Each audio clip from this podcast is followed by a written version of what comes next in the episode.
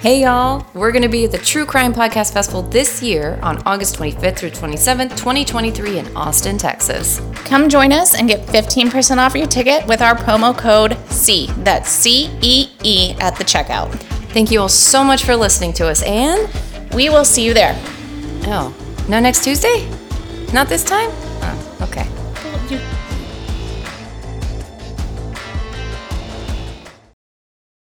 Hi, this is the See You Next Tuesday podcast. We have dirty words and shit potholes throughout the entire episode. Our name literally spells cunt. How could you not know what was coming? Thanks for listening.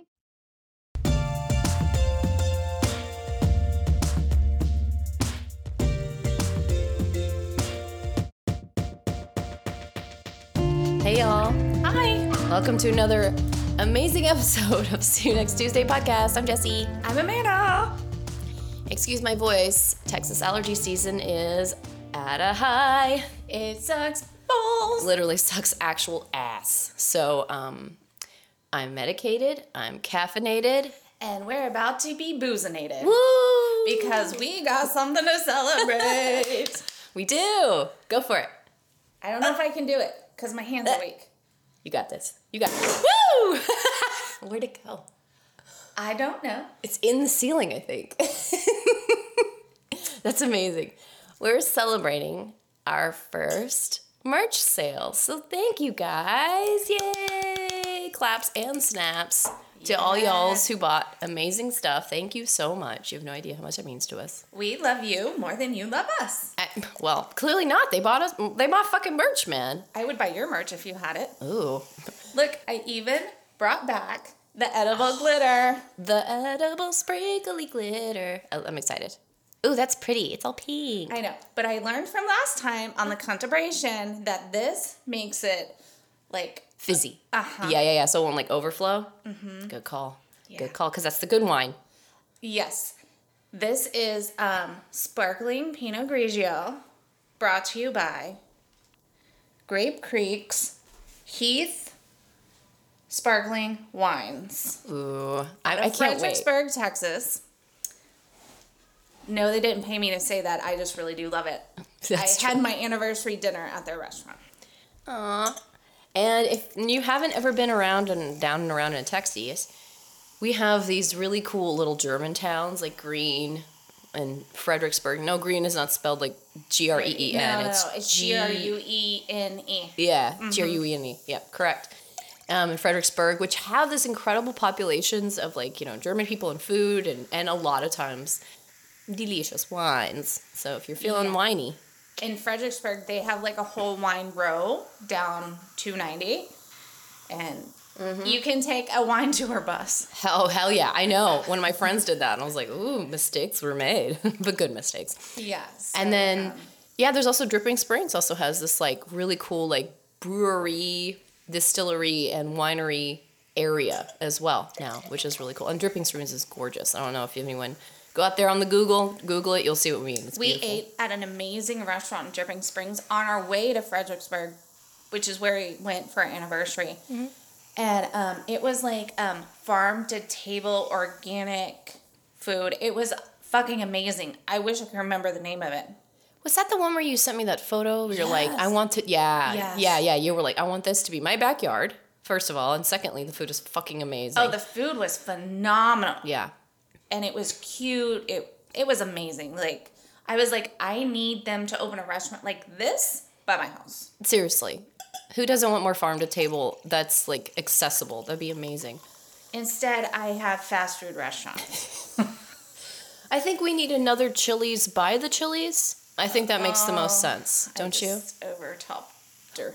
Oh, oh, but I think it like I think the lip kept it in. I don't think No, it I dripped. got like oh, one big drip. oh, my, shit. Okay, On my on my banky.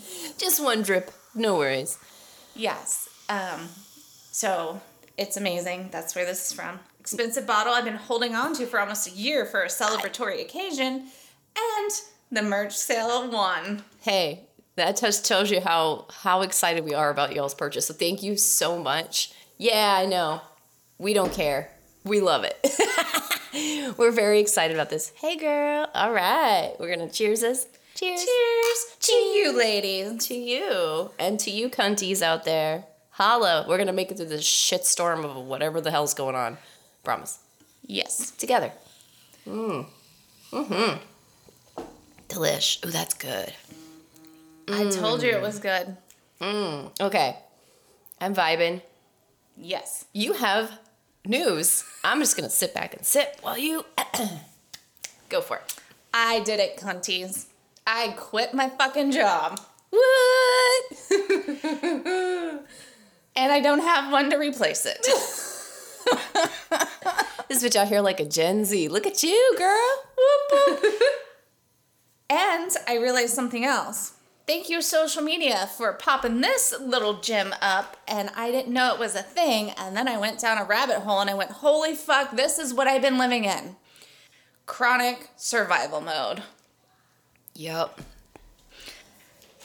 Yeah, that's where I've been living my life, and I apologize to all of you listeners that had to listen to me go through chronic survival mode. But once I gave that notice and I handed over that resignation letter, I feel like my old self again. Oh, I bet you do. I mean, you sound like it. For one, you're pe- per- perky, peppy. I was gonna say precky or something like that. I don't know. I was kind of. I don't know, I'm my old self. Like, it was just like, whoop, this giant weight lifted, and I'm like, oh, good, I don't give two fucks. Like, shit happens now, and people are like, Amanda, I need help. I'm like, I don't fucking care. You're like that's a you problem. Exactly right. It ain't fucking me problem. Ask ask your new manager. Not me. Oh, oh, you don't know who that is? Well, me the fuck either. We'll find out together. Oh wait, no, we won't. Oh, but let me tell you what Indeed did. Please. In- Indeed, this silly little shitbird. This little minx. What are you doing, silly? I'm walking into my job last week and I get an email. And I've been reading my emails more than usual lately because, you know, girl needs a, J- a job. right. Indeed sent me a suggested job they think I'd be perfect for. It's the current job I just fucking quit. You're like, yeah, no. Like I, I, no. you didn't nail it. I'm like, you silly bitch, no. Absolutely not. So, so wait. So I should stay? Is it? No, No. that's not going to happen. Well, I'm proud of you. I think that's amazing. I'm really glad that you finally ripped that band-aid. And it's hard. It's scary. I'm proud of you. Yes, so I did it. Um, I'll I'll find a new one. I got things in place to hopefully make some cash ish until I find a new job. Yes. Um, yeah, and that's that. You're like, and I don't have to bitch and moan about the stupid shit my coworkers do anymore because I don't have to worry about them. so you're saying is we have to have something else to fill the first 20 to 45 minutes of our podcast? well, I bet. Um, so I'm gonna I'm gonna deliver Instacart groceries. Oh yeah, that. So you know I'm gonna have some fucking stories. Oh my god. Okay. Yes. Okay. So well, until that happens, I have a story for you. I am, and I'm ashamed to say this, went to my first gay bar this past Friday, and I'm ashamed to say it's taken me this long. I, I mean, because to be honest, I've always felt like I needed to be invited. You know what I mean? Right, right, right. It's their space. right. It's their space. It's not Exactly my space. I'm a, I'm a, you know, hetero or I don't actually even know what the fuck I am. Whatever. I'm a white woman who is not into women at the time, at this current time. I'm with a man. You know, there's all this. right. Anyway. So, yeah, it was amazing. Oh, I bet it was.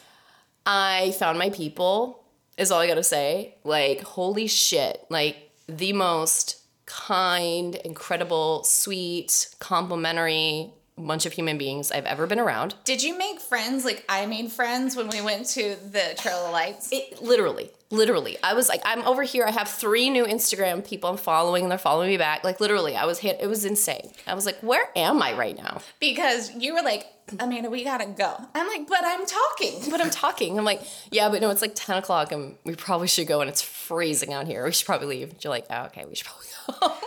I'm like, but I'm making friends. yeah, exactly. No, Was but that you? Yeah, it was me, a hundred percent. And I was like looking at the clock, like, okay, I, I need to leave. Like, I, I gotta go. Like, cause I was like, I could easily be out with y'all for the next 24 hours. So what you're saying is, I feel there's a brunch coming up, oh, yes. and you're gonna invite me. There is a brunch. There's actually I got the ins on the best drag brunch. yeah. It's a it is downtown downtown though. So just heads up. You know what? I'm fine with that. But we're not going to say when and where because you know, unfortunately, the climate of this world is fucking shit ass.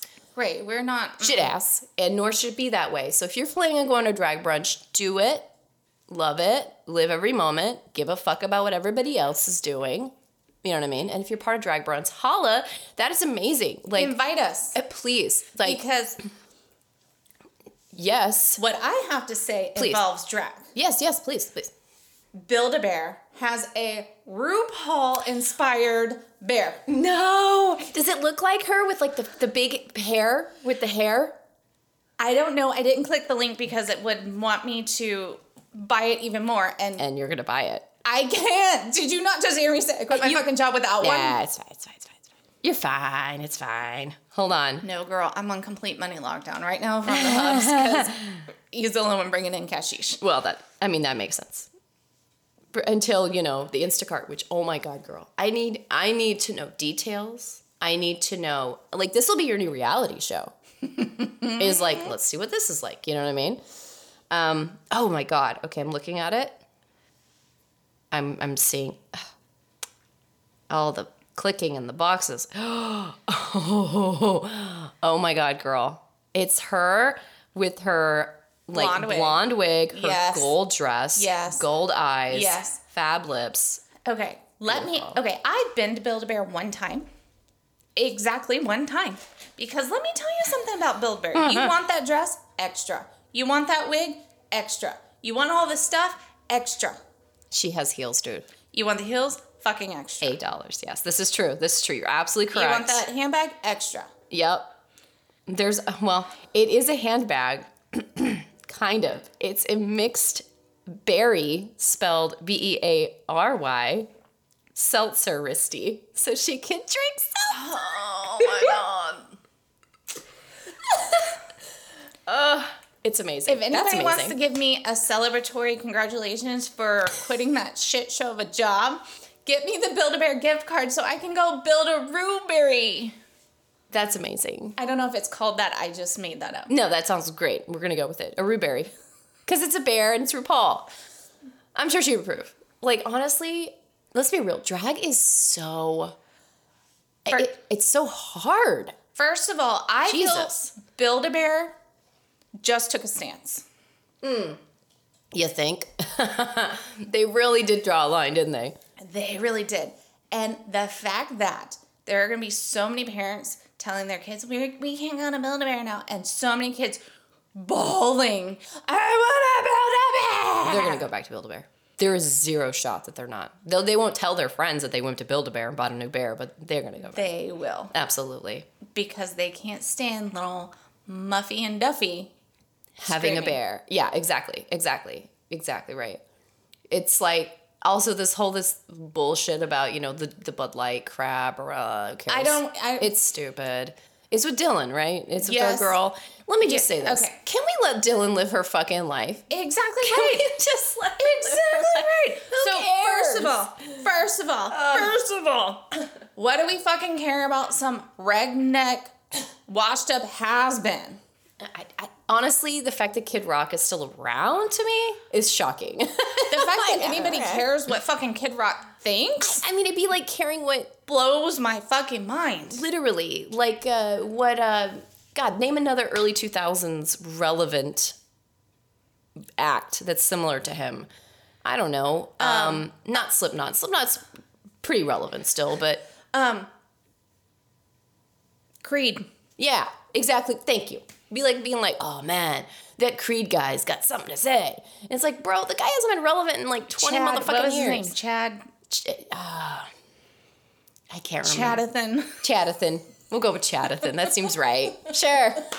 Yeah. Why not? But yeah, it's like who gives a flying fuck? And also like right. my favorite thing is though when they buy the beer and then destroy it, you're like, you You know just they fucking gave them money. they you just bought like three hundred dollars worth of beer. Yeah, exactly right. Like, what the fuck are you did doing? Exactly what they wanted you to do. But you and know what? Fact, and the fact you're talking about it, Great. You did exactly what they wanted you to do. Exactly. Their marketing department just won. If anything, I think that marketing departments might be like, you know what? This is a good opportunity for us to just get a one time push of fucking like sales. Free marketing. It's unbelievable. It's unbelievable. Here's the thing I didn't even know Dylan was a spokesperson Me either. Until this. Thank you. Me either. Literally. I was like, who I'll- are they talking about? And I saw it was Dylan. I was like, oh, come on. All I know is the CMO, Chief Marketing Officer, deserves a raise because Hmm. this was the cheapest ad campaign fucking ever. yeah. It, literally, all you do is just get them mad and then the, this shit like this happens. It's insane. Exactly right. All they had to do was say, Dylan's our spokesperson. They didn't even have to pay for marketing. Nope. All they had to do was say, Dylan's our spokesperson. And then all these white trash rednecks did the rest for free. Yep. Exactly right. And we say that because we live around a lot of them. I may be We're in Texas. I may be related to someone. Hey, me too. Mm-hmm, me mm-hmm. too. I've been to many family reunions where I'm like, the amount of people sometimes don't match up with the amount of teeth. You know what I'm saying? Mm-hmm. And that's fine. Hey, man, we all got we all got our journeys. We got our fucking lives. We all don't, Some of us did meth. don't have dental insurance. That's true. It's fucking. Explain to me why it's separate from fucking insurance and health insurance, like insurance insurance. Explain to me why people opt out of it. Oh God. Oh well. Yeah. Well, because I mean, a lot of times it's super cheap. You know, if you add it on to your insurance Yeah, it's like three bucks. Yeah, three to fifteen bucks. Not not not anything to. That's yeah. like one less six pack a week. yeah. Well, now oh, that there you're not go. I answered my own question. Now they can get dental care because they're not buying that sixer a week. They're just going to be buying it from Natty Light, so it's cheaper. Jesus, we figured it out. See, full circle. Wow, See, look, guys, back to my old self. they're living it. You're killing it. This is amazing. You need to never have another like job jobby job again. I think. Well, guess what? If I make enough money doing the Instacart and I'm opening an Etsy store, I don't ever have to have another jobby job again. Get That's it. what the Hubby Hub said. Great. So you're like, uh, say less. I'm gonna get on that. I offered to open a foot fetish OnlyFans. Wait, you're saying it out loud. People know who it's gonna be now. Although they really won't know. It's you. Exactly right. Like, I said it in front of my 15 year old son, and he was like, "Good mom, if you had just said OnlyFans, I could have pretended you didn't see it, but you had to go into details, and now I can't unsee this. oh God. I mean, honestly, it could be worse, son. Okay. That's what I said. It could have been I worse. I kept going because this is me. I kept going. I go, it's not like I'm getting naked on the internet. I could be getting naked on the internet. Yeah. He's exactly. like, Mom, stop. you gotta tease him. How could you not? But then you gotta think like, okay, so there are women who do this that have children. Exactly right. So like their kids, I mean, they'd had to say like, hey, mom does this for a living. Well, right? I think mean- it depends on the age of your kids. Oh, for right? sure. Right. Yeah, yeah, yeah. You don't want to be like, yeah, it's my two year old. I'm gonna take him to the set. You know what I mean? I mean, and honestly, you can. Hey. if you are supporting yourself, your Hey. family, whatever, you do you, boo boo. It's just not right. my bag of chips. Yeah. Yeah. I get that. I'm not as confident as you are with my whole situation. Should should do you want advice from anybody who is on OF to write into you or no? Honestly, I just want like the OF like deets. Which, by the way, I did subscribe to the podcast. I haven't started listening to it yet because I'm scared. You're scared. Dude, let me just tell you why. One of the last here, let me see if I can pull it up. One of the last things that they posted, I was like, I don't even know what the fuck that is. That's why you should listen to learn what it is. Now I. I have been listening to podcasts, but now I'm gonna listen to this one. Okay, I'll send it to you. Yeah, I just need to like rip that because I'm also like, I'm one of these weird ass people that likes to listen to the same shit over and over and over again. So I will literally listen to last podcast on the left episodes I've listened to 14 times, another 14 times because I'm like, oh yeah, okay, there's some, some background stuff going on. You need to get out your bubble and your box. Yeah. Um, my other option is ready for this, because this is a thing. Selling my panties. Tell me you said this in front of your your son as well. No, I said it to my husband, and he just looked at me like I was crazy, and I was like, "I'll sell my panties. You want me? You want me to wear them for seven days, and then you'll buy them? That's even more money." Sure. It's true.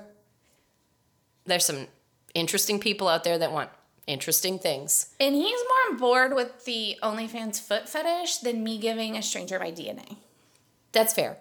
Yeah, because they can do stuff with DNA, and you know, also it's like, I mean, it's not really like you'd buy like underwear to give. You know what I mean? They're like yours. There's like yours, and then there's like stuff you'd buy.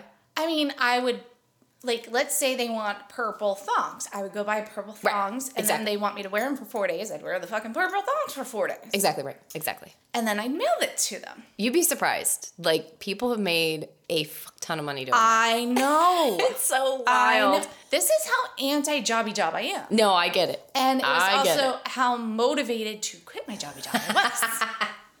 I just had to get my point across. People in other countries are like, what? We've just had a lot of listeners from Japan, and they're like, "The fuck." Although you know, there's a there's a market for every country for different things. You know what I'm saying? Mm-hmm. Some people like octopus porn, but that's a whole other thing. It is interesting.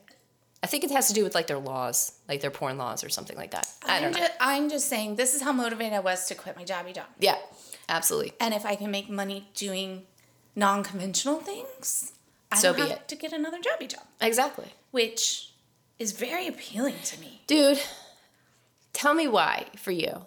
I'm not a very good being told what to do and fitting in a box type of person. Mm. Yeah. I can see that. But future employers, I can fit in a box and do what you tell me to do.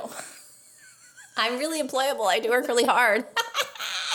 You're like, I'm just gonna take that. I mean, I really want to work for your company, and I really cannot wait to start. I'm a hard worker, Uh-huh. and my biggest challenge is that I work too hard, Exactly right. and that's my biggest fault and flaw as well.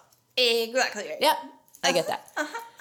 Yeah, I just I get it. I feel like it's almost like you don't have to be told what to do anymore. You know what I'm saying? Like that whole Here- like okay. ah. So here's the thing. I am very good at going in and knowing what my job is and just doing my job. And it what bothers me is this whole like getting in trouble at work situation. Like, why do we get in, we're adults, why do we get in trouble? I I'm with you. I hate it too. It's like, can we all just like chalk this up to a mistake and move the fuck on and learn from it? You know? Exactly right. I I'm right there with you. Especially because it's like it feels like so much higher stakes now. Like we used to do servers. We used to do whatever we had to do to get our job done. Correct? As servers, mm-hmm. doesn't fucking matter how you did your goddamn job. There aren't that many things you can do differently from one server to the other. But still, it's just like it didn't matter. And like if you, the only way you could get fired is if you were like in a physical altercation with a guest, with a customer, or like seriously inf- offended somebody, right? Like sincere, like, real, tell real, to real fuck bad. off. Yeah, yeah. You you don't like your fajitas? Fuck off. fuck off, exactly. But like, I other than have that, done that. but yeah, you're right. It just feels like everything's kind of ratcheted up to eleven when it comes to like like that, getting tr- in trouble at work, and you're like, what the fuck, guys? Like, when did it turn into penalizing people for making a mistake? I mean, I was, I was, I didn't even make a mistake. No. I was called things, not because I made mistakes, because I created personal relationships with coworkers that I had worked with for years, and I would have conversations with them in a quiet manner. Um, and I got in trouble for that. Because you have a quiet conversation at work with somebody that you know. Exactly right. Because bullshit. I over the years I developed a personal relationship with them. See, that's stupid. That's see, that doesn't that that to me is not a trouble worthy thing. No, no, Like, are no. you stealing company funds? Yeah, you need to be in tr- fucking trouble. Yeah, exactly. But because you're whispering with another coworker, that's not something to get in trouble for. No, Just because the upper management is afraid you're talking about them. right? They don't even to know what I'm talking about 24/7. No, no. They don't even have to know what you're doing twenty four seven. Like, they should trust you. If they put you in a position, especially management position, they should trust you enough to do that position. That's why they hired you and promoted you. Correct? Like, Mm-hmm. you would think these would be normal things in their brain. Right. Right. Right. It is not somehow. No, I'm with you. It's I think that just corporate culture's gotten just to the point where they're bigger than their britches, as they used to say when I was little. You know, they just think that they're God's given whatever. And it's hard because you're trying to like just look, man, I just want a job. I mean, I just want to I just want to live and pay my bills. That's it. and here's the thing like i'm a really hard worker and i can i can't think of the word it's early morning i've started drinking wine real early i can't think of the word that i'm looking for um but i don't have to be super i don't need to be micromanaged i don't need to be supervised you can tell me what i need to do and i'm gonna fucking get that shit done Yep. Yeah, you say I need you to do this and this by this date. Okay. it's gonna be done before that date Yep. And it's done. And you move on. because i'm 44 years old Exactly. And you don't need a mommy and a daddy telling you what to do all the time. i've raised fucking three kids yeah. you know it's blows my fucking mind Yeah. No, absolutely. I'm with you. Well, I'm glad. I'm proud of you. And um, today we're going to be talking about more atomic wedgies please tell me it's atomic wedgies um no. It's not an atomic wedgie episode. Well- it's not necessarily an SP episode either. It's just a straight down the middle episode, I would say, when it comes to crime and true crime. Okay. But in the spirit of Barbie, we're going to be talking about two Barbie girls today. Oh, oh, is it is it what I think it is? What? Tell me. Is it the sisters with the yoga? No, what's this then? Oh, then I may Write it down. Future Yeah. episode. You like future episode. Um, so this case was eventually made into a movie um, called Heavenly Creatures. And Did you watch the movie? no, I couldn't fucking find it. Like, well, I couldn't find it to watch. Like, I, I knew about it. It just, like, I couldn't find it anywhere for free or, like, streaming or anything. I had a movie marathon yesterday. Doing, what'd you watch? I will tell you all about it on the next episode, so we have something to talk about. Ah, okay, cool. Wah wah. So now you get to tune in the next episode. I watched four movies in a row. I don't know who you are right now. I'm looking at you weird. She's looking at me totally weird. I'm me. I'm me, me, me, me, me. I'm back to me, me, me, me. And you wanted to watch these movies. Yes. You weren't forced into it. No. Okay. They were all made before 1990. Le- nope. I was gonna say Lethal Weapon. And I was like, nope. Maybe 1995. There's one questionable that was probably 90s.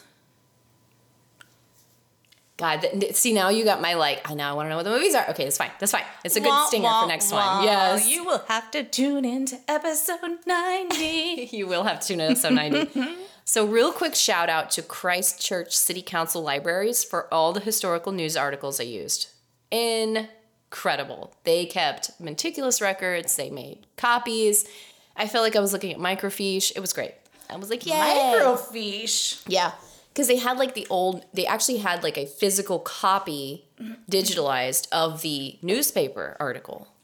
So I had to zoom in and I was like, you know what I mean? Ooh. I love that. I love that. That's I, like old school reporting right there. Yes. I pre- almost prefer that to like them translating it into like a website page. Just like, just give me the fucking photo of the actual newsprint article. I just love that. I don't know why. It does make me feel like a journalist. She's gone. Diane Sawyer. So, and just so you know, as always, website, blog posts for every episode, all our links are there. So if you're ever wondering where the hell we're talking about all this stuff and why, it's all there. So, in the afternoon of June 22nd, 1954, Honora, and I'm going to say, forgive me, also, heads up, we're going to New Zealand. Yes, I know, we love them. We love our Kiwis. And forgive me, everyone in New Zealand, for how I'm pronouncing all of this shit. Please correct me. I'm fine with that, but just forgive me already. So, Honora. I don't forgive you. thanks. Honora Rieper's body was found by a caretaker in Victoria Park in Christchurch, South Island, New Zealand. He immediately reported to the police.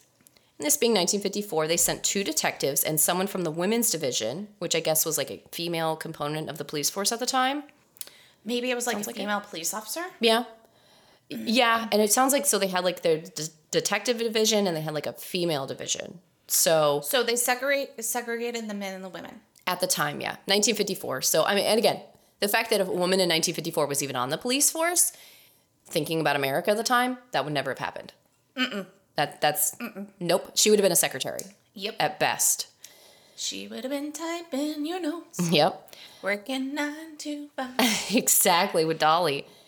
They also brought in a coroner and a pathologist. So again, they're already doing more police work than anyone in the United States ever did in 1954 and 2023. for people that are not rich as fuck. Right? Yeah, no, but for real, right? Like it was just like, I'm sorry, this is 1954. What country we're in? Oh, that's right, we're New Zealand. We're not in the United States. So, speaking of New Zealand, mm. one of the places I would like to travel. Guess what I'm going to have time to do now? Look online for places to travel. Get my passport. Oh, fuck yes. You still haven't done that? I just realized. Did you already pay for it? No. Oh, okay. You're you are gonna have to talk to PodHub about that. It's about eighty bucks, I think. Eighty, something like that. I'm just saying, I I hadn't I didn't have time to go do it. No, I know, I know. because They're only open during business hours. I know. And who the fuck? That drives me crazy. That drives me crazy. It's like everything is only open during the same business hours that you're also working, and you're like, how in God's name? Like I have to take personal time off to do that, or a dentist, or like it's come on. Actually, my dentist's office has after hours hours like oh, one or two times a week. So I'm going to the dentist Tuesday after work. My appointment's at 5:30. Oh, see, that's brilliant. They'll see that exactly is what I'm talking about. Like have like a, a two shift day. You're on first shift, I'm on second, whatever. That's perfect. That's exactly same with the post office, same with anyway. Anyway. Anywho, Anywho, I'm now to have time to get my passport day. girl, you're never gonna be in this country. As soon as you get it, you're gonna be like, mate. My first trip is to be to Finland because they have free trips so you can learn to be Happy? happy. Yeah, it's called by living in fucking Finland. That's how you can be happy. It's not living We're to here. be doing this podcast by Zoom. Girl, I'm fine with it. I have a reason to visit. I'll be like, cool, let's go. Finland looks amazing. I'm getting the passport. So, the 45 year old female's body had lacerations to her head, face, and neck, some injuries to her fingers. This crack team soon found a bloody weapon in the woods near her body, half a brick in an old stocking. And for all you youngins out there, an old stocking was a pair of hose, Pantyhose. pantyhose, but You it know, was like, like, um, robbers would pull over their hand. and but it sounded like it was like the ones that you had to have with a garter, like actually have to clip. Yeah, because it was 1954. Exactly. And now they knew they didn't just have an accident; it was it was a murder. Moda. So earlier that day, around 3:30 p.m., two girls had run breathlessly into a tea room adjacent to the park saying, quote, "Please help us. Mummy has been hurt, covered with blood." Oh my god, a tea room. I'm loving Yes. this. So this Victoria Park sounds beautiful. And so please uh, we need to look it up. Sounds like I'm sorry, you said Victoria Park? Victoria Park, Christchurch, New South Island, New Zealand. And so these girls ran breathlessly in there. So they're like, oh my God, please help us. In fact, they had just visited the tea room with Honora, and the owners recognized them. So they followed them out to the park, going, oh my God, everything okay? What happened? We just saw you girls and this woman. And they're like, please help us. The girls made it seem like there was this accidental death, but with the bloody stocking and other evidence, their story quickly fell apart. So that day, Pauline Parker, Pauline Rieper, Honora's daughter, was arrested, and the next day, her best friend Juliet Hulme was arrested as well, as well as a co-conspirator in Parker's mother's death. So both girls were arrested. I'm sorry, this is my. I'm gonna go from here to Finland to New Zealand. Is it beautiful? Let me see. Oh wow. Oh yeah, that's freaking gorgeous. Oh, this is so much different than what I thought. Oh wow, it's huge. Look at this slide. Oh my god. I slid on slides like that when I was a kid. That's called an ass burner. Yeah, it is. Full on metal. Oh yeah, good. That good thing that kid's got pants on. Mm-hmm. Full on pants, not short pants, because I have done that. I was like, I'll be fine. I'll just use my shorts, and then you're like, the bottom of your thigh just on the fucking metal of the metal slide. Oh god, Look at this bar. it gorgeous. Look at the freaking plant life and everything. I know. It's incredible. Incredible. So, on Amanda's World Tour, we have from You're- Texas to Finland because that's free. New Zealand, Italy. Okay.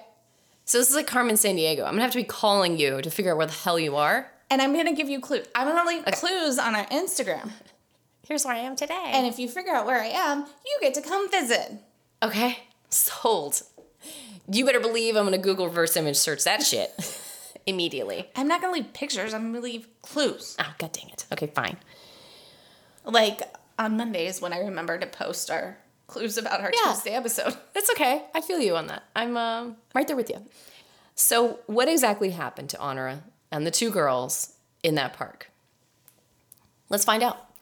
Pauline Parker was the second daughter born to Honora Parker and Herbert Rieper on May 26, 1938, and they were living in sin. Ah, I love it. I'm just kidding. They weren't married. So, and, and obviously, this was a big thing at the time. The public only found out that they weren't married during the trial. So, for the longest dun, time, yeah, I know they were going as everyone was being was known as Pauline Rieper and Honora Rieper, but actually, Pauline and her mother Honora were Parker, based off of her. So Maiden name. I'm gonna ask a question you probably don't have the answer to, and that's okay. I can Google it. Does New Zealand have common law laws? I don't. I didn't look it up. Good question. I don't know for 1950, whatever, 40. I'm going to say in the 40s because if, well, actually 30s, because if Pauline was born in 1938, so you have to find 1930s New Zealand uh, laws about common law marriage. But I, they probably do now. Honestly, at the time, it just felt like these two people were together. They just didn't really see the point in getting married and you know fuck it that's entirely their choice and No, it totally is. But sometimes it's entirely your choice. Yeah. But due to the laws, right right no i get that so the prosecutor in fact i thought this was interesting and i'm going to read this statement that the prosecutor actually said in the trial quote the relationship of the father and the mother of the accused parker was nothing whatsoever to do with the crime with which they were the accused were charged Please put this aspect of the case completely out of your minds. And I emphasize this because there is no evidence at all that Mr. Rieper and his dead wife, quote, apart from the fact that they were not legally married, were other than thoroughly good and decent people, good parents, and devoted to their children. So even the prosecutor was like, look, jury, I know you're, you're going to get all hung up on the whole, like, oh my God, they weren't married, but it doesn't matter. Mm-hmm. Which is, again, this is 1954. it doesn't make you a bad person just because you're not fucking married. No, not at all. Not at all. But again, this is very progressive for the time. All of that, I was like, oh, wow, okay. So Pauline, when she was little, little, her parents took her to the East Belt Methodist Church for holidays and outings, but they weren't really religious. It seemed more like, you know, you go for Easter, you go for Christmas, you go for certain like celebrations, but nothing, nothing like crazy. Pauline went to Christchurch Girls School, and this is where she met Juliet Hulme. So Juliet Hulme was born October 28th, 1938 in Blackheath, London, UK, to Harry Hulme, a physicist, and Hilda Perry. And when she was little, she had tuberculosis. And when this happened, her family sent her to live, I'm assuming alone, to South Africa, hoping that the warmer weather would help her illness. Okay, so this is common. This was common. This was a very common thing is you send the sick person to a warmer climate But she was a child. it doesn't matter. You'd send them to like live with like relatives or friends or your family or something like that on their own. And these are, yeah, dude. That's what I'm saying. Like people, they're all like, kids these days, all this shit. I'm like, dude, kids back in the day were literally like shipped around the goddamn world. like they didn't care. kids were working in factories, kids were all this shit. Not saying it's good and not saying it needs to come back. no, we don't need kids in At factories. all. No, no, no, no. What no, we're no. saying is like, it's just a totally different world. That's true. Totally different. That's true. Cause like we've had stories where like I don't know if we've told the story if I've just read it. Like a four year old walking from like an apartment to another apartment. I'm like, why the fuck is a four year old walking to an apartment? And then I'm like, oh, it was 1956. Right. And they probably have a job already for no fucking reason. Yeah, you know, they sell little flowers on the on the side of the street and you're like, "What?" okay, sure. So, when Juliet was 13 in 1951, her dad was made rector. Ah. You knew was I And so I was like, ah. Okay, so I had to look this up. Could have killed her. Um, and a rector is an academic head of a university and traditionally elected by faculty. So basically, president of the university. Yeah. Okay. And he became It the was a popularity contest. yeah The uh, most popular person gets that to worked be- at the college. Yeah. And he was the rector of the University of Canterbury at, in Christchurch, New Zealand. And so the whole family moved from, New, from England to New Zealand in 1951. When the girls met at school in 1952, they quickly became inseparable. So thinking this is this is where I had to like kind of equate something in my head. So think like The Craft or like Jennifer's Body or like like girls that you know what it's like to be a teenage girl. We both do. It's intense.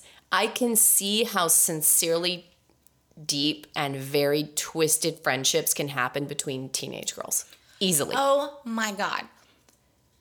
Yes. I mean, you know what I'm saying? Like, we're already in our own worlds as it is as kids, especially as teenagers, especially as teenage girls.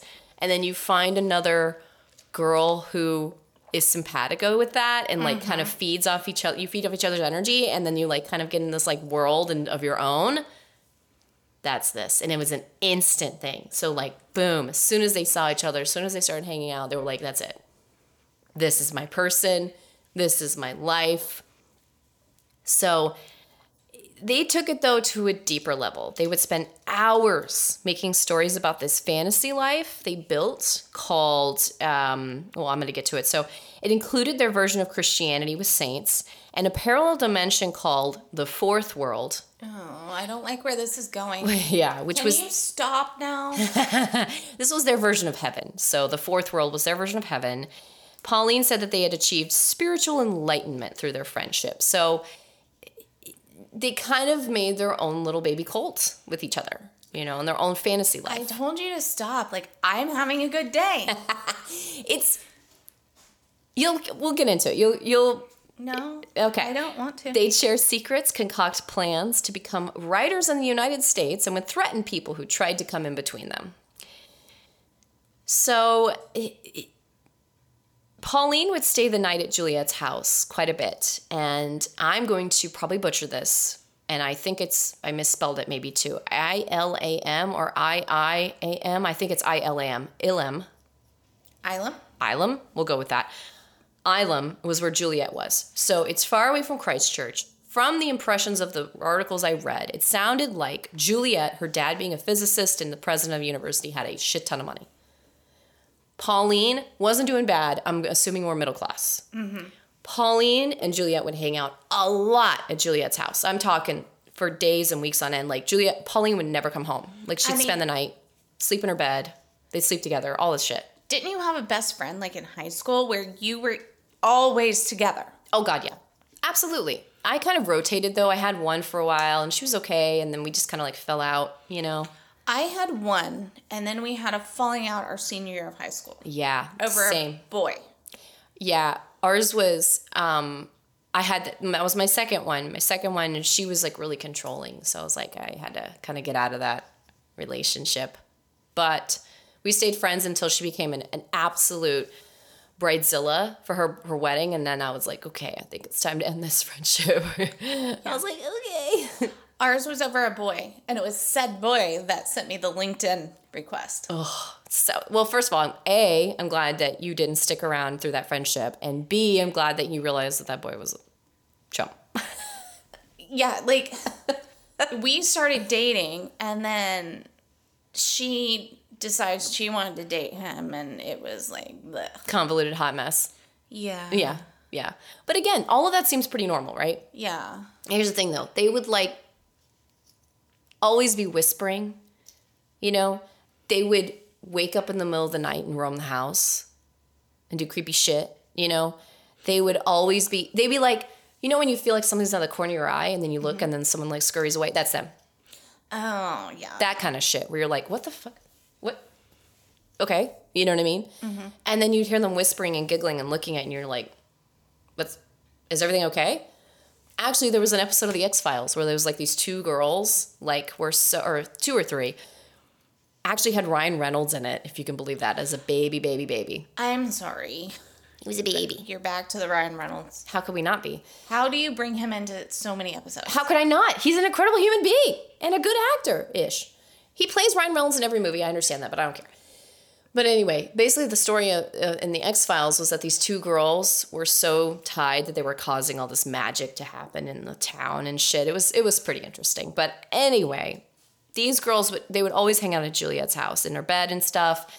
Um, they even renamed each other Gina and Deborah, and their parents started to grow a little concerned.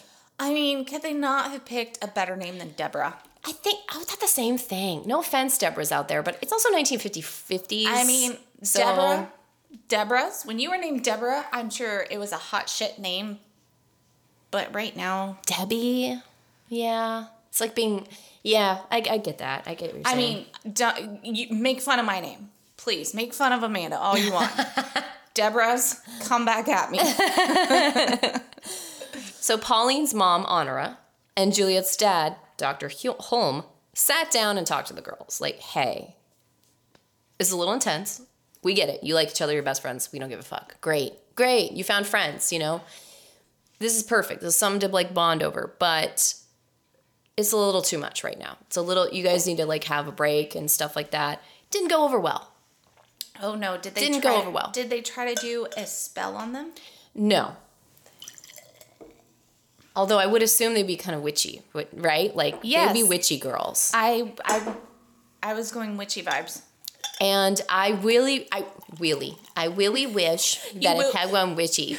You really wish there were witches? Oh God, save us from ourselves. you really So- wish they were witches? Juliet at one point was hospitalized during their relationship. And Ooh, for what? um, I saw two different reports. One was the TB report, and one was like osteomyosis or something. Forgive me, I'm butchering that. Something like that. It was some sort of thing where she had to be in the hospital for multiple months at a time. And this was a fucking problem, as you can imagine. Um, the parents, though, were like, okay, great, this is the break. This is the break we've been talking about. This is the whole thing. Maybe they'll clear each other's heads and be like, oh, okay, actually, it's whatever. Nope. The doctor told Juliet that she couldn't, quote, play violent games with Pauline, and they had to remain separated. And this is when Pauline took a turn for the worse. She started treating her parents with disdain, kept to herself, writing for hours and hours and hours in her diary.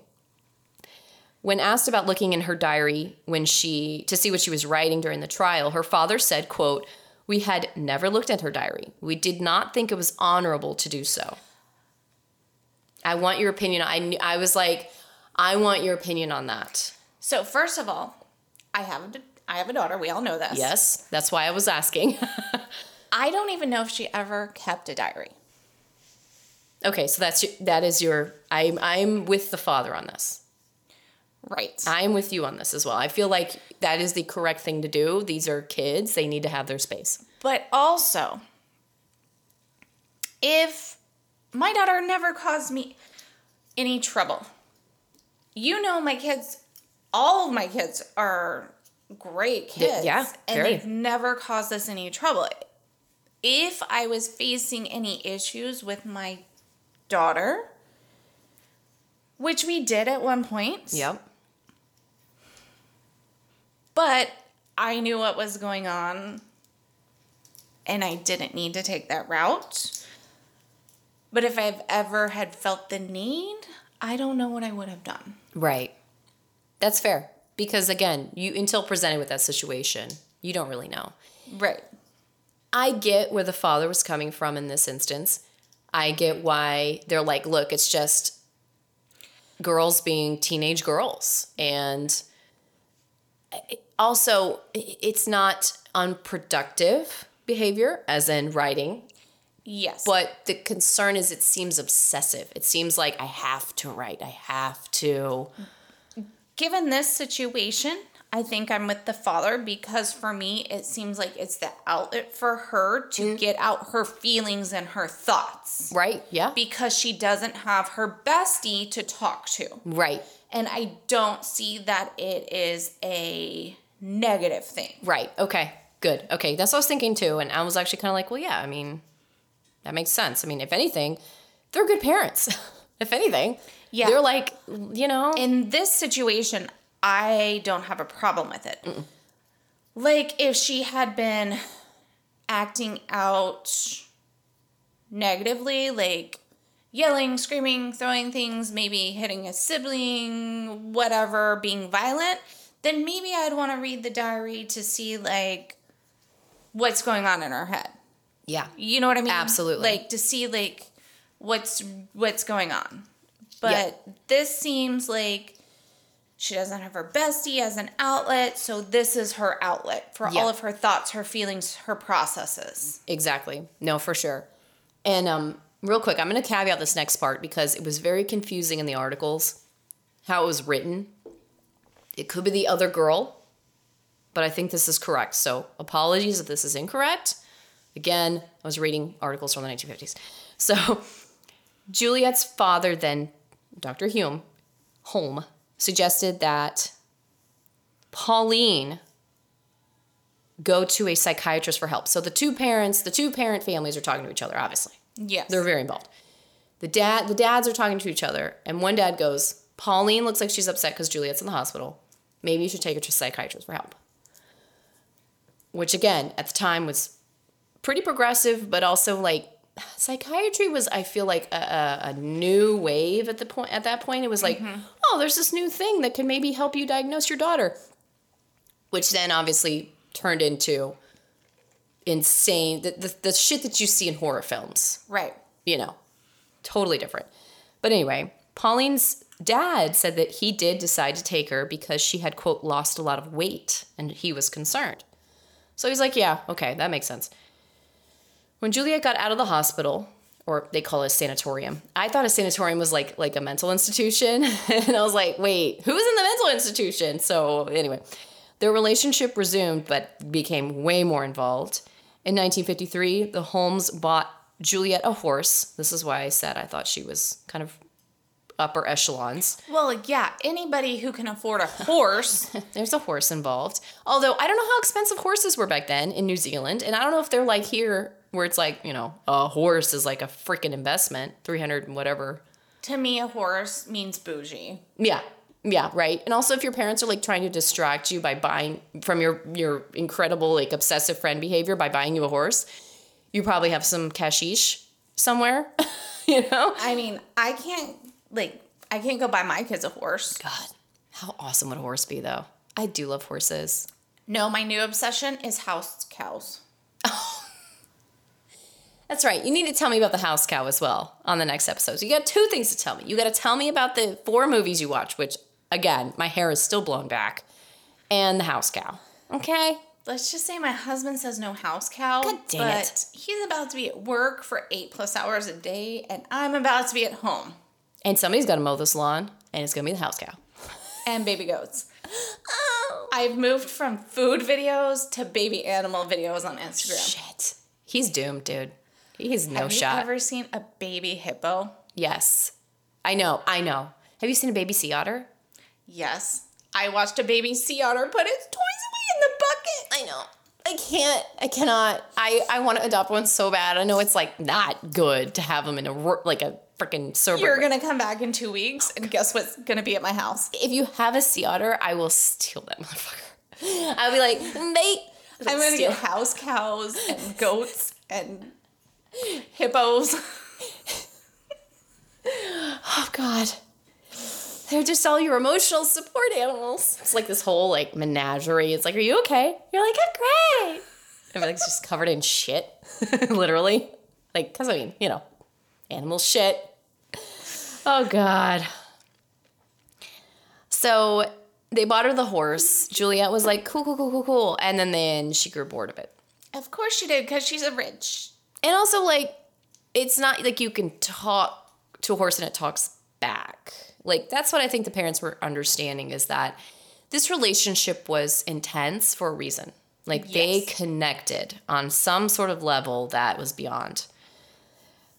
Um, were they both only children? No. So Pauline did have a, I believe, a younger, yeah, a younger sister, and there were terms used that we do not use anymore for children who have encephalitis.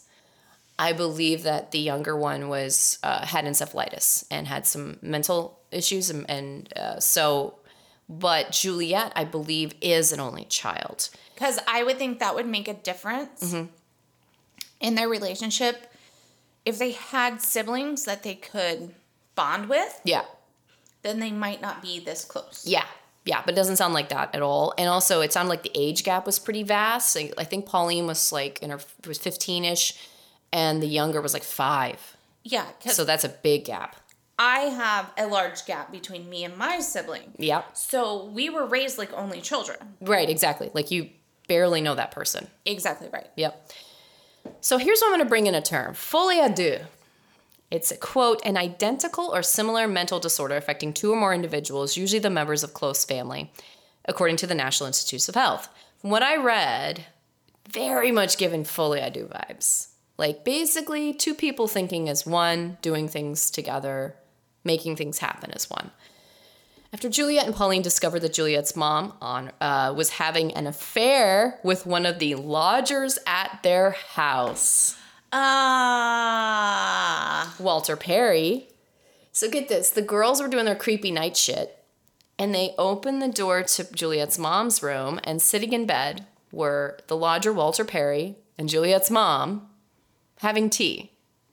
And I don't know how you explain that, but anything else but that were like they're fucking. You know what I mean? Like let's be real. And they were. And she was having an affair. Like it happened. I mean, that's the term I'm going to use from now on. We were having tea. Yeah, exactly. We're having tea Hey, honey, you want in bed. honey, you want to have tea later? He's like, "What?" The Hulmes marriage after this quickly dissolved. Shock among shocks, and they decided that Juliet would leave New Zealand with her dad, going back to England. Also, around this time, his job dissolved, faculty, blah, blah, blah issues. Again, it's an elected position, so he resigned as rector. And so he's like, you know what? Fuck it. Let's all just move back to England. He was going to move back to England. There was a thought of sending her back to South Africa, again, because of her health. And this is Her mental health. yeah. This is when the girls started making plans to be together no matter what. Because they saw this, like, okay, they're now 15 and 16, starting to, like, get, get out of high school. They're both going to start to have their own plans, their own families, their own lives. And they realized, shit, we're not going to be together. Pauline kept making the plans that they had, or I need to go to the US together and become writers. The U.S. I don't know. Honestly, guys, it's not wanna- good. Why It's- do people want to come here? do not. It sucks ass. We want to go there. We don't want to. I don't know where you are, but I want to be there. Exactly right. It sucks here. It sucks. Everything you see, it's a lie. It's a fucking lie. God damn it. Ah, anyway. This is the 1950s, though. We were actually pretty fucking. We looked good in the 50s. Now we were heavily on barbiturates and every other medication humanly possible. But you know, hey, some of those. yeah, no shit. God, that was back when they had the, the ludes, the quaaludes, man. I know. Good shit. That's when Bill Cosby was doping the ladies with the ludes. Good God, the fucking ass. while he was selling the. Super super family friendly like comedy shows as he's being an absolute shithead. He was selling you the um, pudding pops while he Yeah. was doping the ladies with the ludes. Just like what in God's name? See what I'm saying? Like this is what we're saying, guys. That's the U.S. That is the U.S. in in a nutshell, actually. So Finland, here I Hmm. come. Yeah, exactly. So Juliet also wanted, so Pauline wanted Juliet to go with her to the US. Juliet wanted Pauline to go with her and her dad to England because she didn't want to go South Africa. They knew that the person standing in their way, quote unquote, was Pauline's mother, Honora, because she confronted them before about the relationship. Now, here's what I don't understand why didn't they go after Dr. Hulme as well? Because he's a guy, because he wasn't as adamant. I, I don't Maybe I they don't know. thought he would be on board with it. I don't know. I don't know. So, June 22nd, 1954, the girls went with Pauline's mother for a walk through Victoria Park in Christchurch after visiting a tea shop together.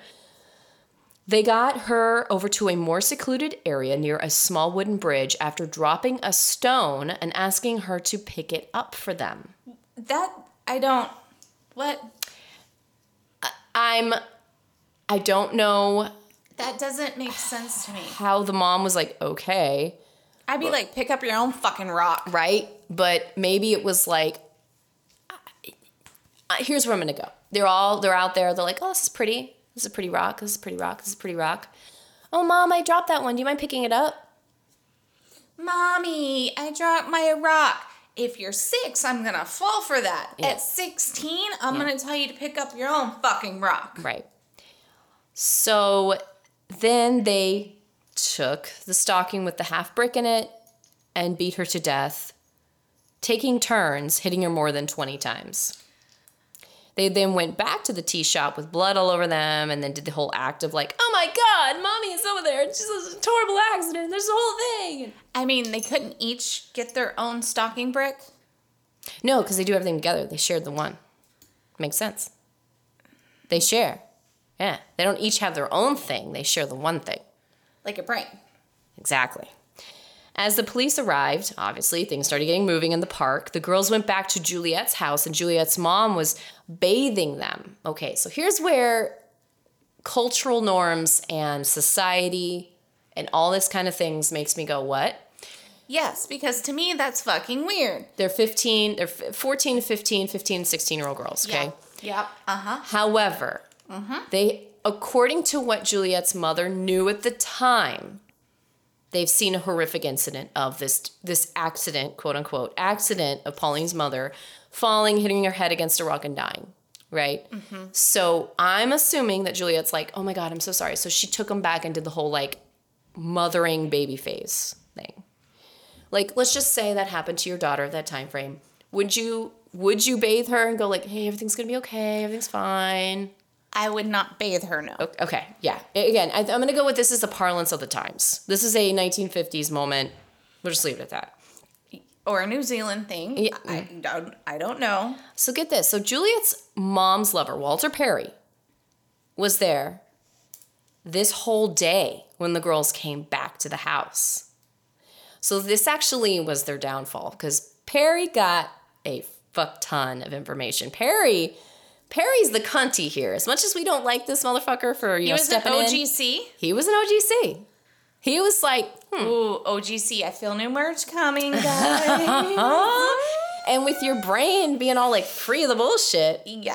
you know it's gonna be litty. I cannot wait. I cannot wait. So he remembered outside the bathroom there being a stack of clothes covered in blood. He took them, didn't he? He took them to the cleaners. Thinking, like, at the time, again, he's thinking these girls saw a horrific accident, so they don't need to see this anymore. Until he realized later, get this, when he came back from the cleaners, he remembered Pauline being, quote, very quiet and almost in a coma, and Juliet was, quote, flushed, perspiring, and extremely animated. They all had heard about the accident at this point, and the police and all that mm-hmm, shit. Mm-hmm, they were mm-hmm. in the park investigating, so they started asking the girls questions about what really happened at the park. So again, he takes the shit to the cleaners, and I'm sure at this point he's like, oh shit. Did he run back? I don't think he did. I don't know if he did. I'm in this. I know. This is what Pauline said, and I'm quoting the article. Okay, so I'm just going to say that. Quote, she said that her mother had fallen and hit her head on a stone. She told me 20 this- times. This is Walter Perry. That her mother had hit her head repeatedly on the stone and demonstrated how she did it. I asked her what the stone was like, and she said she thought it was half a brick. When I asked her if her mother had had a fit, she said she didn't know. She became very distressed. I asked her if she had quarreled with her mother and she had been defending herself from a blow, and if she had been defending herself from a blow, and she replied, Oh no, my mother had never hit me. They had tried to pick her mother up, Pauline said, but had dropped her and thought they might have hurt her more then. They're so stupid. Mm-hmm. Then he they both asked Juliet what happened, and her story was very similar because they got their story straight. Um, in front of her dad and detectives, and eventually detectives suggested Walter Perry question Juliet alone. No idea why. I'm assuming because he's be he be getting them to talk. So I'm assuming they're like, you know what, you already got them on a roll. Let's just He an OGC. Exactly. So eventually, Juliet's story changed whenever he confronted her about the whole hitting her head on a rock multiple times bullshit. Like, I'm sorry. Nobody just hits their head on a rock multiple times unless they're having like an epileptic. Exactly right. Like, why would you say that? You so dumb. Yeah. So, This is what happens when there's no Google, guys. yeah, Juliet gave it up. Her story was later repeated to the detectives who took down the statement. The girls were charged with murder of Pauline's mother, Honora Parker, and the trial became one of those, you know, famous trials of the century. Two young girls murder this woman. The news was going absolutely batshit nuts of the girls' potential insanity and lesbianism. Was there really though? According to the girls, many years later, no. And the reason that rumor got started was because that doctor who examined the girls or Pauline or whomever basically said that they had tendencies towards or has a, su- a suspicion of, and you know what? Even if they were experiment, who gives Who a fuck? cares? Who cares? Who gives a fuck? They both pled not guilty, reason of insanity. You know, they're trying that whole thing. On August 27th, 1954, the trial hit a milestone with the insanity defense, and there was there were more people than ever jostling to be in the courtroom. And I would want to be there. absolutely, there was I have all the time in the world to go to trials now. girl. You better look up some some like juicy trials, not like some insurance crap. I'm now thinking of all the things I can do with my life. Besides work, I know. Isn't it amazing? Everyone's like, I don't know what I would do if I didn't work. I'm like, I do. Like literally anything and everything else. I'm like passaporte, trials. sleep. I mean, there's one. Anyway, so there was a line from one of the articles that I read that more men than women were trying to be in the front row of the courtroom. because they were young girls and they wanted to see what they look like. Pervs. Yeah, so just bear that in mind. The doctor treated Juliet about her mental stability or um, instability. Juliet or Pauline, whoever, claimed that they were insane. In some now dubious psychology, again, it was new at the time. Um, it, it, it basically, the trial lasted about six days, including the verdict day. And on August 30th, 1954, the girls were found guilty. I'm like, uh. and they gave the verdict out loud, which stated, um, sorry, they gave the verdict. And then someone out loud stated from the public gallery, Your Honor, I object. Okay, because it was can a do dude. that. A dude screamed from the fucking public, and the guy's like, just take him out. So the police took him out. Like, this just shows you how invested the people in New Zealand were in this case. They were like, they're not, surely not these girls. And men. It's like, that's so, men, come on. Ex- look at, They do put better. your brain on your shoulders, not the brain below your belt. Exactly. Do better. anyway, as the verdict was read, however, the girls looked at each other, whispered, and smiled. Of course they did. Please tell me they separated them in jail. Like Texas, New Zealand has a trial for the determination of guilt and then one for the sentence. So on September 1st, 1954, the Kurtz, the court, Kurtz, The Kurtz. Kurtz had to decide what sentence to give the girls because they were aged 16 and 15 at the time, and they were like, oh shit, they're under 18. They did agree that the girls should be separated due Oh, thank- to the nature of the relationship.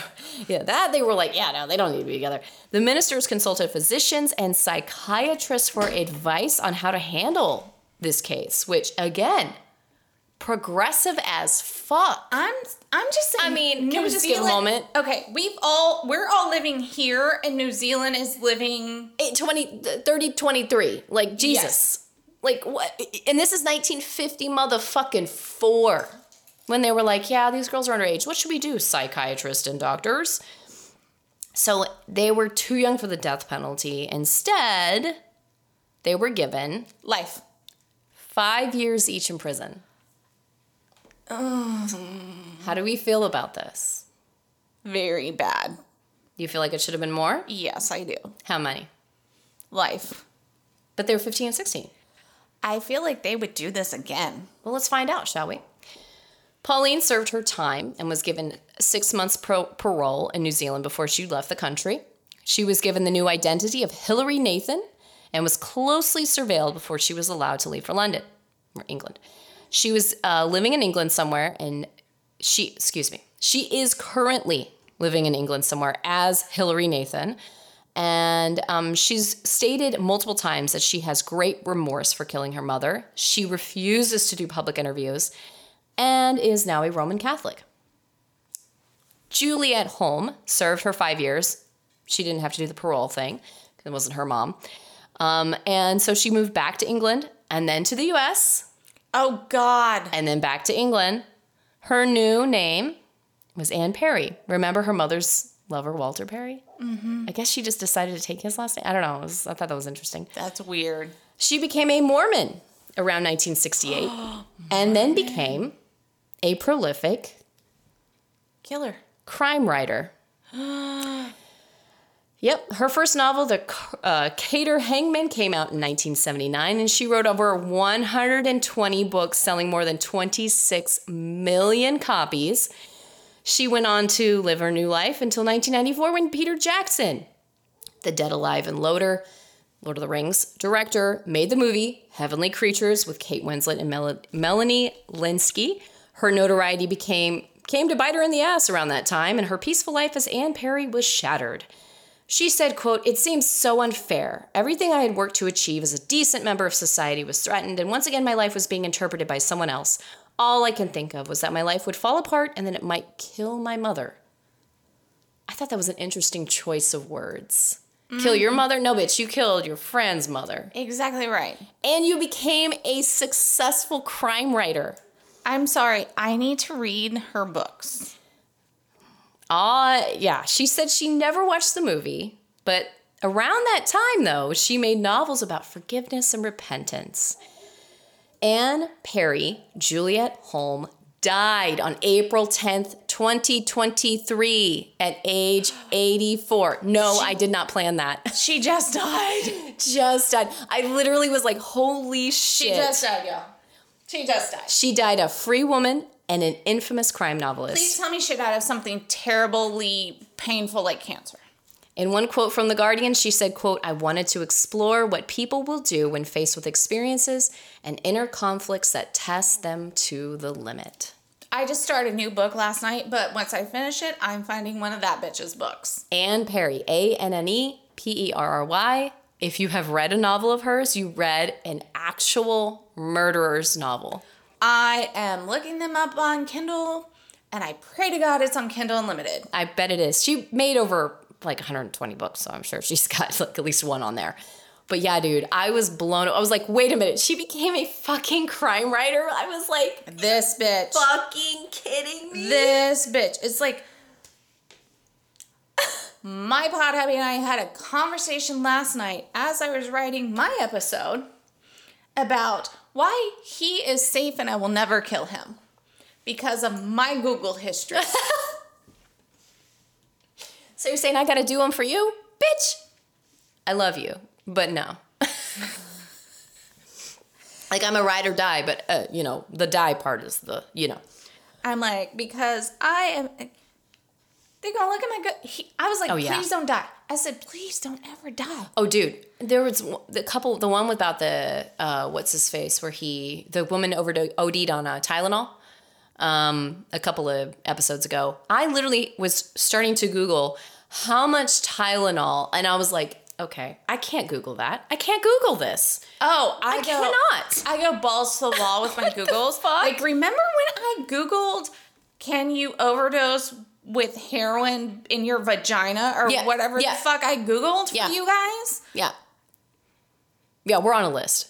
There's a list. There's a list. We're on it. Oh my god! and I- if our husbands die, we're we're please exonerate us. Hopefully this will exonerate us. Like that's why we keep saying it. Like we're looking this up for this, I promise. Like why the fuck would we do I, I told him, I was like, You're safe, honey. You're safe. Oh, you're fine. I'm never killing you because these things I'm Googling is why they would think I killed you. Immediately. They'd be at your door. They'd be like there in five minutes to be like, ma'am, um, like, let's be real. I legit could be like on camera at Costco at the exact time of murder and I would still be in a jail cell. Yeah. Yeah. No, for sure.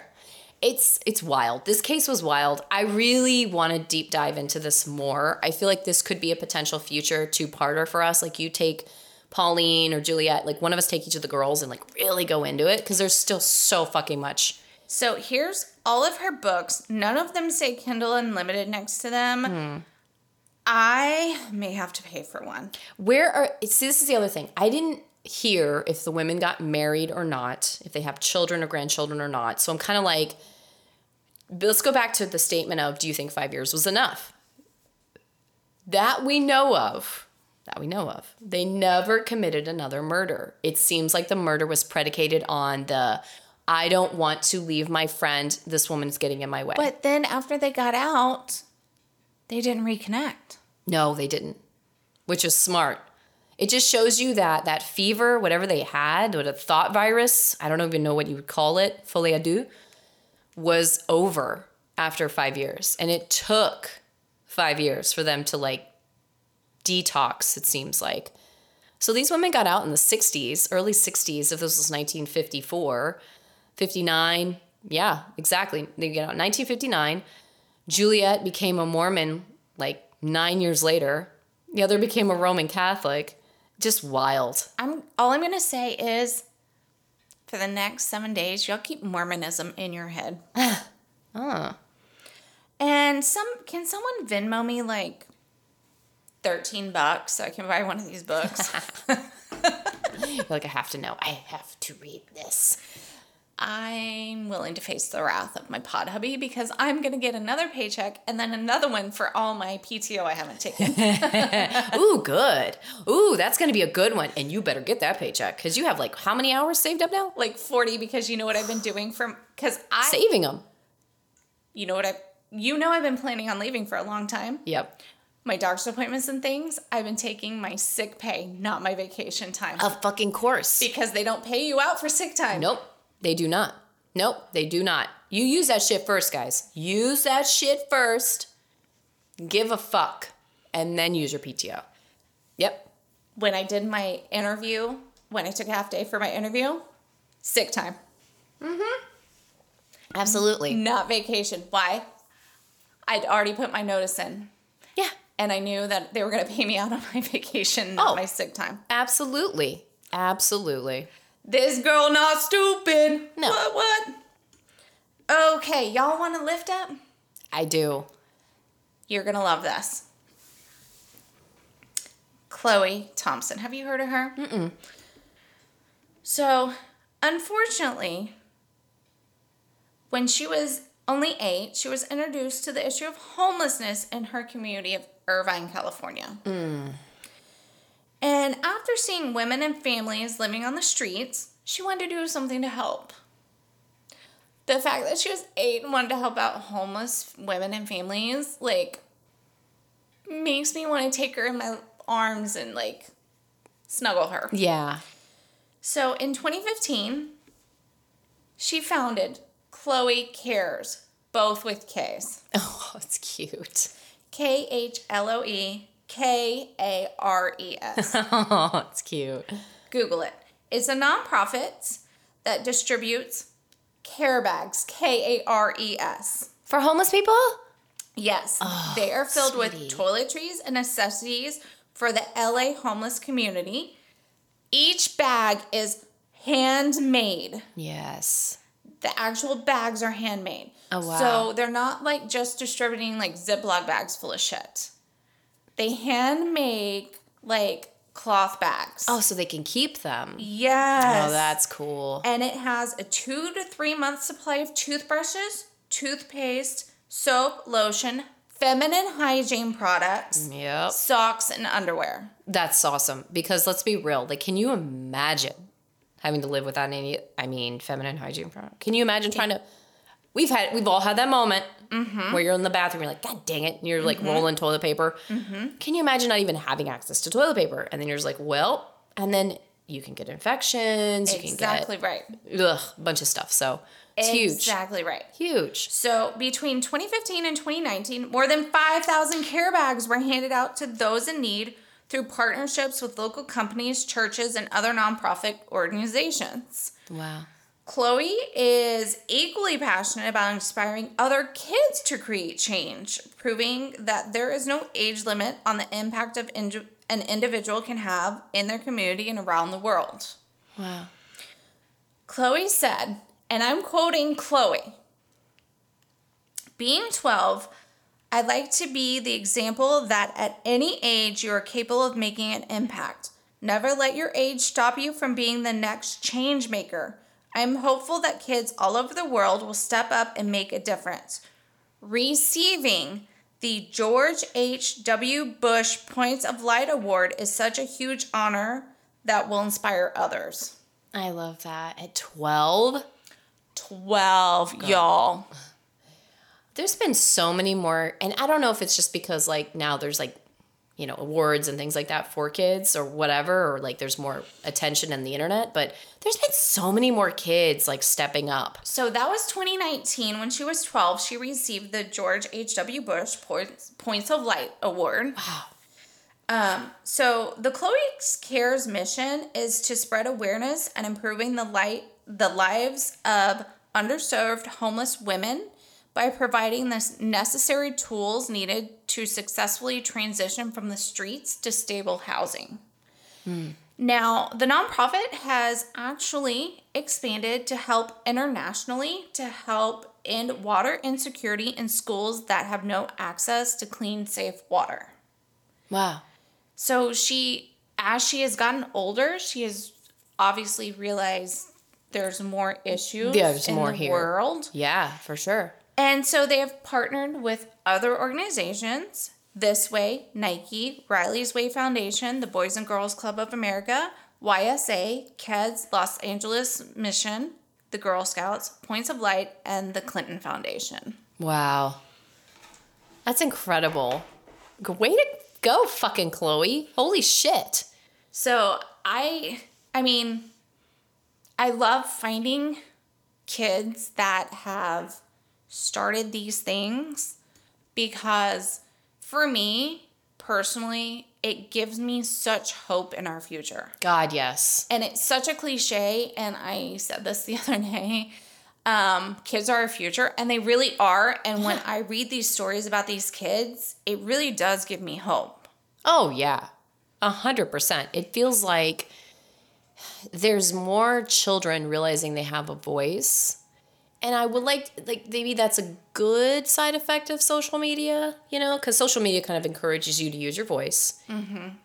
As we know, it's not great. I mean, really, social media just needs to die. It's it's kind of horrible for everyone's mental health. Yes. But in instances like this, I'm all for social media. I'm like, let's, this is how you get the message out. This is how you promote. And it seems like more kids have access and realize, oh, I can do that than we did. My generation, your generation, everybody. Like, that access is so huge. And having people behind you, like our, your parent generation, my parent generation, going, you can do it Mhm. it's huge and i think that's why a lot more kids are standing up and going like mm, okay i can make that change and they do Exactly right. I remember um, being at a dance convention with my daughter, and one of the attendees um, was taking donations of the um, hotel soaps and shampoos, and she would take them and create bags for homeless people. yeah And so they were encouraging, we're collecting these at the like information desk or whatever. And so, and that was probably seven years ago. yeah So I've noticed this for a long time. And I think it's a great thing that kids now are getting involved and making a change and going, you know what? This isn't okay. Whereas people, not just my age, but older, older generations, don't give money to the homeless. They're gonna, just going to buy drugs. They're just going to buy alcohol. They're just going to do this. They're just going to do that. And I've been known to do that, give homeless people money at a stoplight. Sure. Or even I've gone to McDonald's, looped back around, and given them food. Absolutely. Do you want to know why? Because they need food or they need the money. And guess what? I don't fucking care if they buy the drugs or if they buy the alcohol. You want to know why? If that's what eases their pain of being homeless, I don't fucking care. It's not my place to judge. Correct. Yeah, absolutely. Absolutely. It's the same thing with like people on welfare. You know, it's like that whole idea of like, well, but they're just going to use it all on like, you know, drugs or, you know, liquor and all like, okay.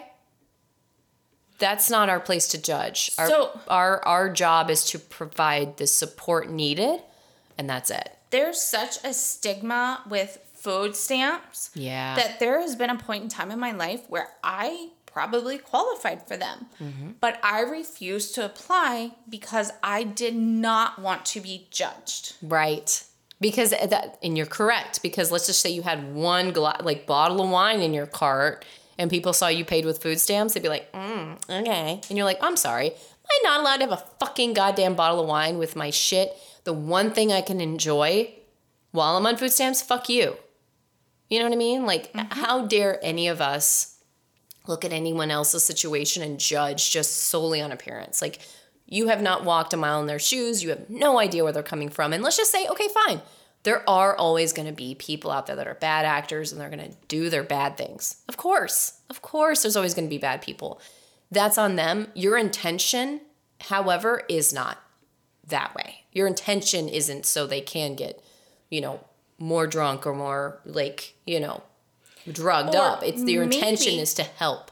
Maybe That's what matters. that one bottle of wine is the only bottle they buy a year because it's their fucking anniversary. Yeah. You don't know. Exactly right. You have no idea. And let's just Or say, maybe this is the last time they're going to use their food stamps because they're celebrating their husband finally getting a job. exactly.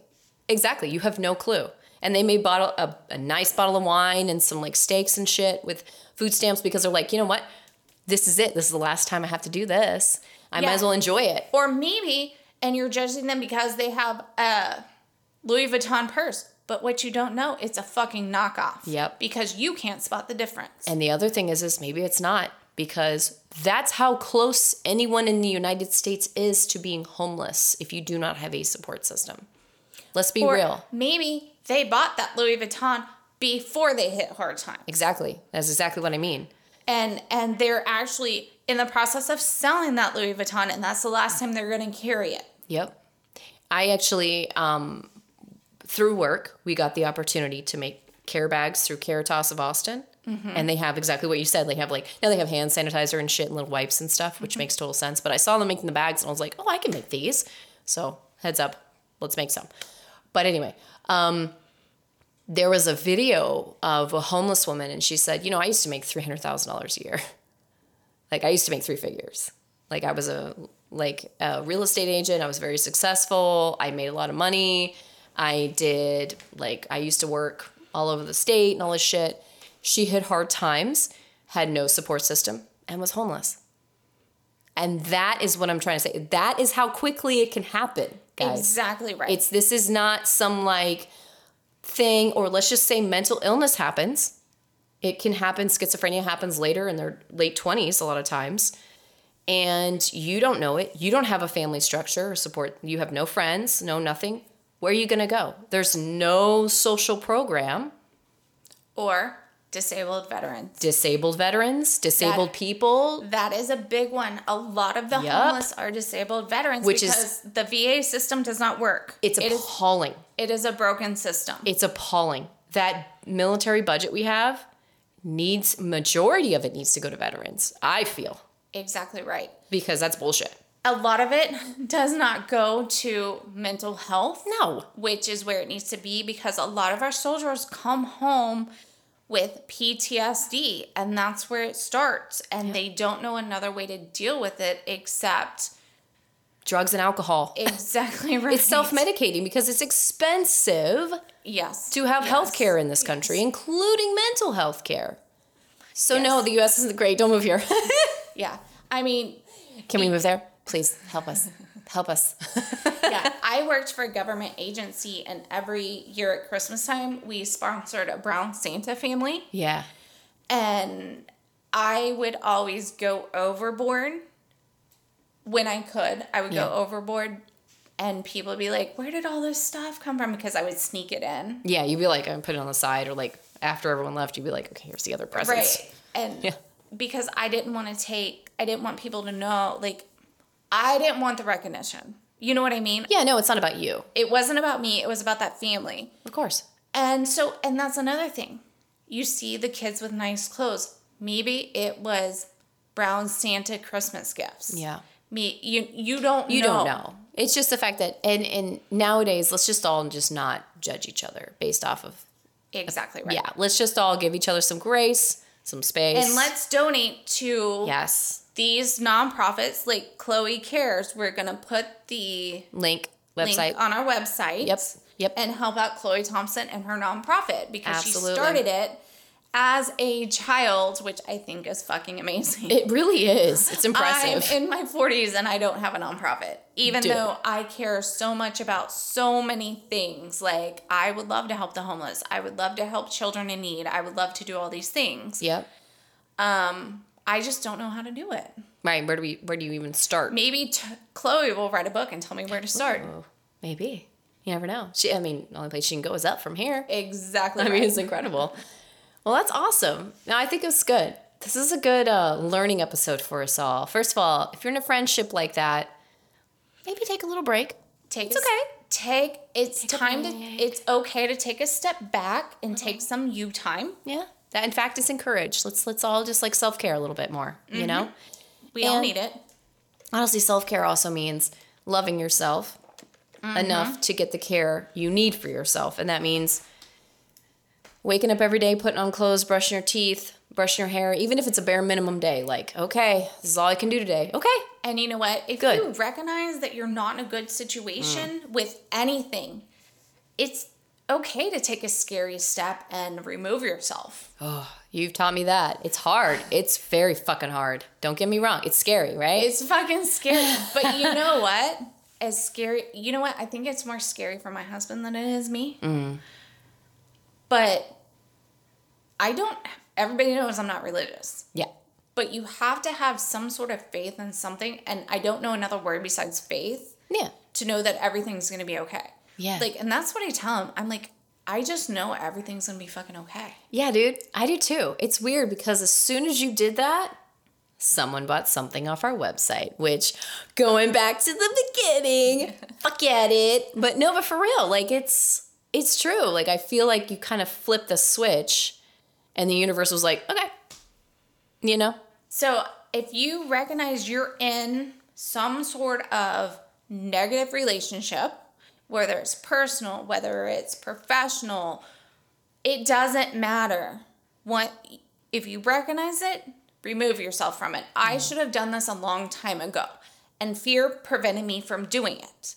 And I rode this train until it became extremely detrimental to my mental health and my physical health until I said, I literally cannot do this another day. And it was hysterically crying.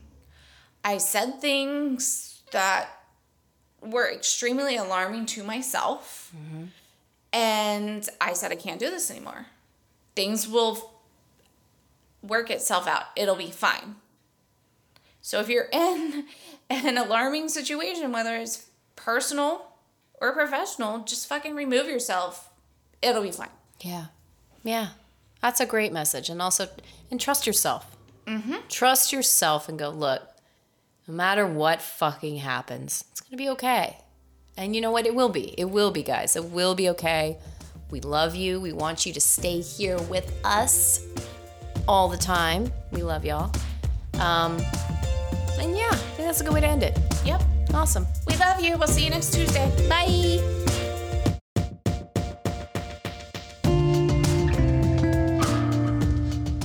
Thanks for joining us today.